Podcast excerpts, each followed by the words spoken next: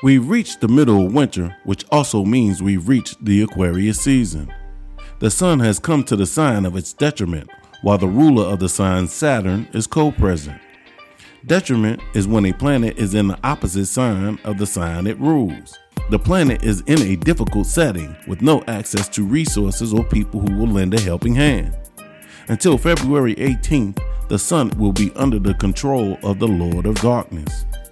Although in a weakened state, the sun still brings light to your Aquarius house where you need structural change. Aquarius is an air sign pointing to the energy of intellect, information, and communication, which are all valuable skills needed when dealing with groups of people. For the next 30 days, the essence of the ego is under examination. What is your relationship with authority and authority figures? How do your fears limit you from achieving your goals? Do you have self control and discipline? Or are you defensive and in denial? Are you ready for the Aquarius season? Kronos always comes to collect on time. This is Paul Heath, where I am astrology readings. Know thyself and balance your energy.